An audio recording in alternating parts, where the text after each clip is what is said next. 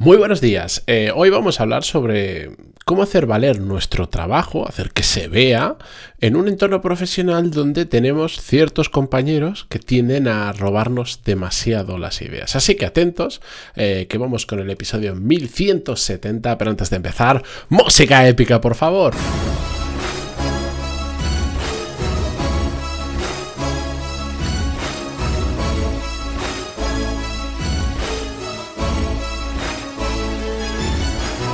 Muy buenos días a todos, bienvenidos. Yo soy Matías Pantalón y esto es Desarrollo Profesional, el podcast donde hablamos sobre todas las técnicas, habilidades, estrategias y trucos necesarios para mejorar cada día en nuestro trabajo.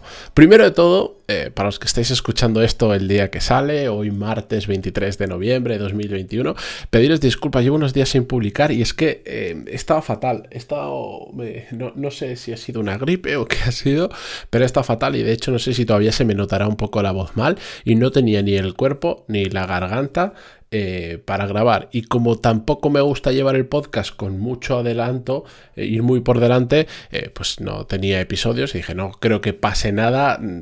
Ahora, después de mil ciento y pico episodios, creo que, como estoy seguro que prácticamente muy poca gente se os ha escuchado todos, si un día no subo, tiráis para atrás y vais a encontrar temas de los que queráis. Pero bueno.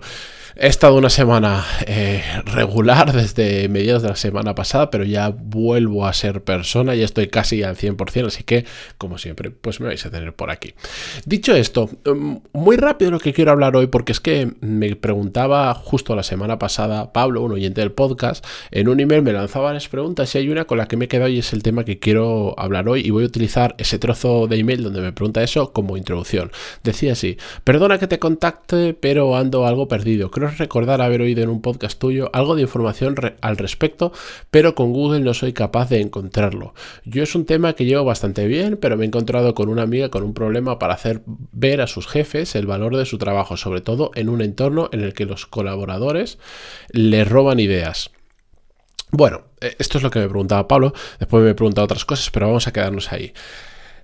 Lamentablemente esto existe y existe demasiado, sobre todo en cuando hay una cultura competitiva de la mala dentro de la empresa, que em, a, mí, a mí esto me resulta difícil empatizar porque por suerte o porque me lo he buscado también, siempre he, caído en empresas donde esto no suele suceder, aunque alguna vez pues me ha salpicado de refilón. Pero bueno, hay empresas que esto sucede muchísimo y que es algo con lo que tenemos que aprender a lidiar. Pero quiero hacer una separación. En general, en general, independientemente de ese tipo de cultura tóxica que pueda haber, en general es muy importante siempre aprender a saber mostrar el valor de lo que estamos haciendo, que no significa estar todo el día contándole a todo el mundo lo fantástico que está del proyecto que acabas de lanzar o de lo que sea, sino realmente comunicar a la gente que le importa Mm, lo, bueno de nuestro trabajo, sin ser pesado, sin caer en,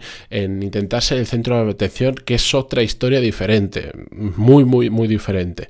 Pero decir, oye, de las cosas buenas que has conseguido, que todo, que la gente que le interesa se entere y se entere por qué. A mí me parece un ejercicio eh, muy bueno, muy sano y que creo que todo el mundo debería hacer. De hecho, lo debería hacer de las cosas realmente importantes y donde estás aportando mucho valor. Si no, el problema que ocurre es que hay mucha gente que por querer hacer valer su trabajo mm, caen al extremo de al final lo que hacen es contarte lo que han hecho en el día a día y no aportan ningún tipo de valor, terminan siendo pesados. A mí personalmente me, este tipo de personas me roban mucho tiempo porque no me aportan nada, pero me entretienen mucho y, puede llegar a tener hasta el efecto contrario de que digan, este, este, este, es que siempre está contando las tonterías. En cambio, cuando tú realmente cuentas lo que has hecho en cosas importantes y no estás todo el día contando cualquier cosa, se te tiene mucho más en cuenta, se te escucha y por lo tanto, si lo que lo haces de forma puntual, y en cosas gordas, en cosas buenas y potentes y que aportan mucho valor a la empresa,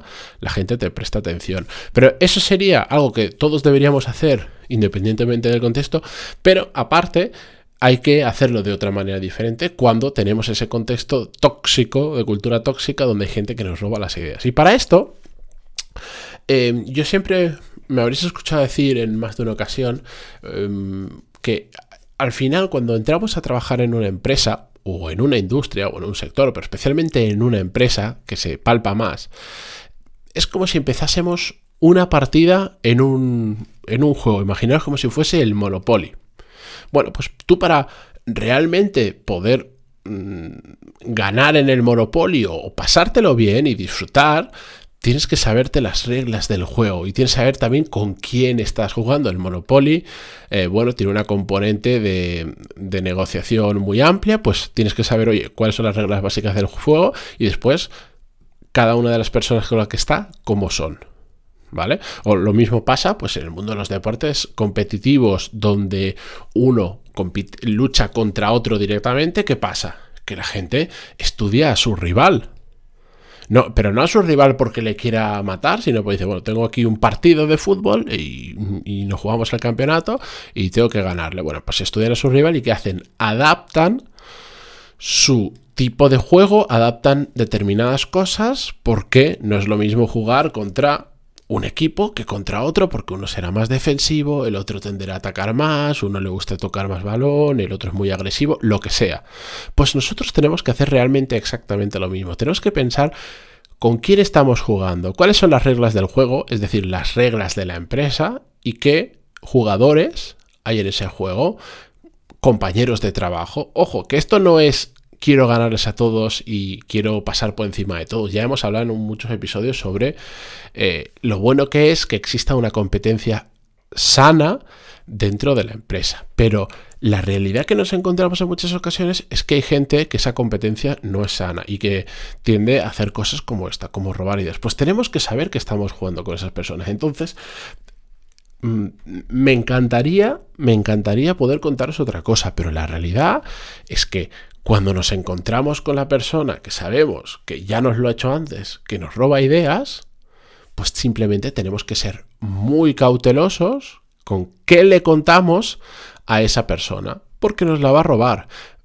Ojalá os pudiera decir, no, pues si hacéis esto, esto, esto, esa persona va a cambiar y no os va a robar las ideas. Pero si es una persona así, no intentéis cambiarla, simplemente intentad evitarla, intentar pasar por el lado de alguna manera. No, no seamos tontos, aprendamos cómo es el juego y cómo son los jugadores y adaptémonos a su forma de jugar para nosotros conseguir hacer nuestro trabajo bien y hacer valer nuestro trabajo. Que tienes un compañero que en una charla distendida contaste algo y, y, de repente te das cuenta de que esa idea la está exponiendo ante los jefes porque y haciéndola valer como suya uno, bueno, yo siempre hablaría con esa persona y le diría, vamos a ver de qué vas, y después nunca más volvería a comentar algo así importante delante de esa persona. ¿Qué es un jefe? Mm, pues entonces es mucho más complicado. Si tu propio jefe te roba las ideas, mm, a veces saltarle no es tan fácil, pero yo aún así, insisto, hablaría con esa persona, aunque sea nuestro jefe, y le diría, mira, em, pasa esto no me siento cómodo, yo te conté algo, tú lo has contado ahí, me parece bien que lo cuentes, pero mm, mi sensación es que al final mm, mis ideas eh, pues, se están canalizando de una forma diferente, me estás robando las ideas, lo, lo estás haciendo pasar como tuyo. Oye, que no te atreves a, a, hablar con tu jefe de eso por miedo a si te despide, por no sé cuánto, y sabes que lo va a seguir haciendo. Pues os digo una realidad que a mucha gente le cuesta asumir pero es un indicador de que tenemos que empezar a mirar hacia otro lado y buscar otro trabajo. Si es que lo peor que nos puede pasar en este tipo de situaciones es que descubramos que igual es un entorno en el que no queremos estar. Y no sabéis la de consultas que me llegan todas las semanas donde yo intento aportar una posible solución, pero la alternativa que planteo es igual, dado esto, deberías empezar a plantearte que si no cambia la situación, habiendo tú hecho todo lo que puedes hacer, porque si tú tienes un jefe que te roba las ideas, ¿qué puedes hacer? Puedes hablar con tu jefe. En algunos casos, en algunos casos, no en todos, puedes hablar con el superior de tu jefe.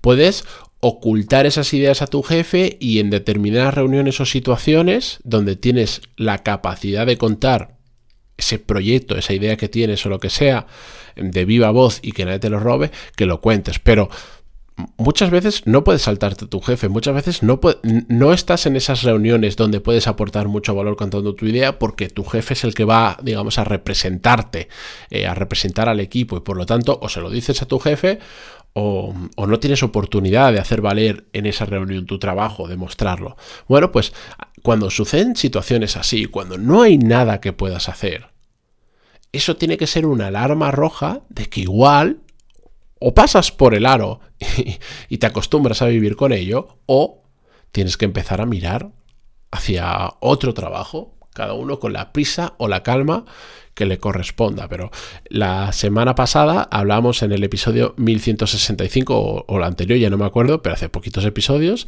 sobre indicadores eh, de que tienes que de que es el momento de cambiar de trabajo. Os contaba los más importantes. Pues este es uno de ellos. Este es un indicador claro de que algo no está funcionando y si no lo puedes cambiar, mejor mm, adaptarte tú y moverte que intentar luchar contra ello. Porque cuando ese robo de ideas viene de un jefe es muy, muy complicado. Aún así, y hablando de forma general, ya no de un caso particular donde está esa cultura tóxica, yo os diría que siempre que podáis y de forma abierta, compartáis vuestras ideas. Porque cuando alguien os roba una idea, lo hace de forma puntual. Cuando tú eres realmente bueno y cuando de forma continua tienes un flujo de ideas que puedes mm, contar, compartir o ejecutar porque conoces muy bien la empresa, conoces muy bien el negocio, el sector, tienes mucha experiencia con eso, vas a tener más. Y, si estás en un entorno adecuado que te permite brillar, por cierto, ese es otro episodio, pero ahora no recuerdo el nombre de memoria, se termina viendo perfectamente. Se cala mucho a la persona que roba ideas, porque igual roba la idea, pero después no tiene ni idea de cómo ejecutar y se nota que no ha partido de esa persona. Pero también se cala mucho a la gente que constantemente está aportando buenas ideas, está aportando valor, está mm, haciendo cosas interesantes para la empresa. Pero en entornos que están hechos para eso. ¿De acuerdo? Por eso tenemos que vuelvo al inicio, Tenemos que entender muy bien a qué juego estamos jugando, cuáles son las reglas y quiénes son los jugadores que están eh, en el tablero jugando con nosotros. Así que con esto, yo sé que no he ido a una parte práctica de haz esto, haz esto, haz esto, haz esto, pero lo que intento con este tipo de episodios es a tener el planteamiento general más estratégico de cómo podemos afrontar la situación más que ir a la, a, la, a la, acción, al barro puro, porque, bueno, eso depende ya, como os podéis imaginar, de cada caso muy particular, de si el que te roba es un compañero, el que te roba las ideas es un jefe, el tipo de empresa que es, cómo eres tú, qué relación tienes con esas personas, qué relación tienes con los demás arriba. Hay que ver un montón de casuísticas para ya ir con una solución, digamos, con rifle de francotirador, ¿vale? Pero bueno, eh, yo quiero sobre todo que penséis de forma un poco más estratégica y aprendáis a leer las diferentes situaciones que se dan y a partir de ahí bajar al barro. Espero que os haya gustado. Si es así y estáis en iVoox podéis dejar un me gusta. Si estáis en iTunes podéis dejar una reseña. Y si estáis pues, en Spotify u otras plataformas donde no se puede hacer nada, disfrutadlo y, simplemente o, escribidme en pantalón y punto es barra contactar y, decirme me ha gustado este episodio o cualquier otro que yo lo agradezco muchísimo ya sabéis recibir vuestro feedback. Gracias de todas maneras y mañana más. Adiós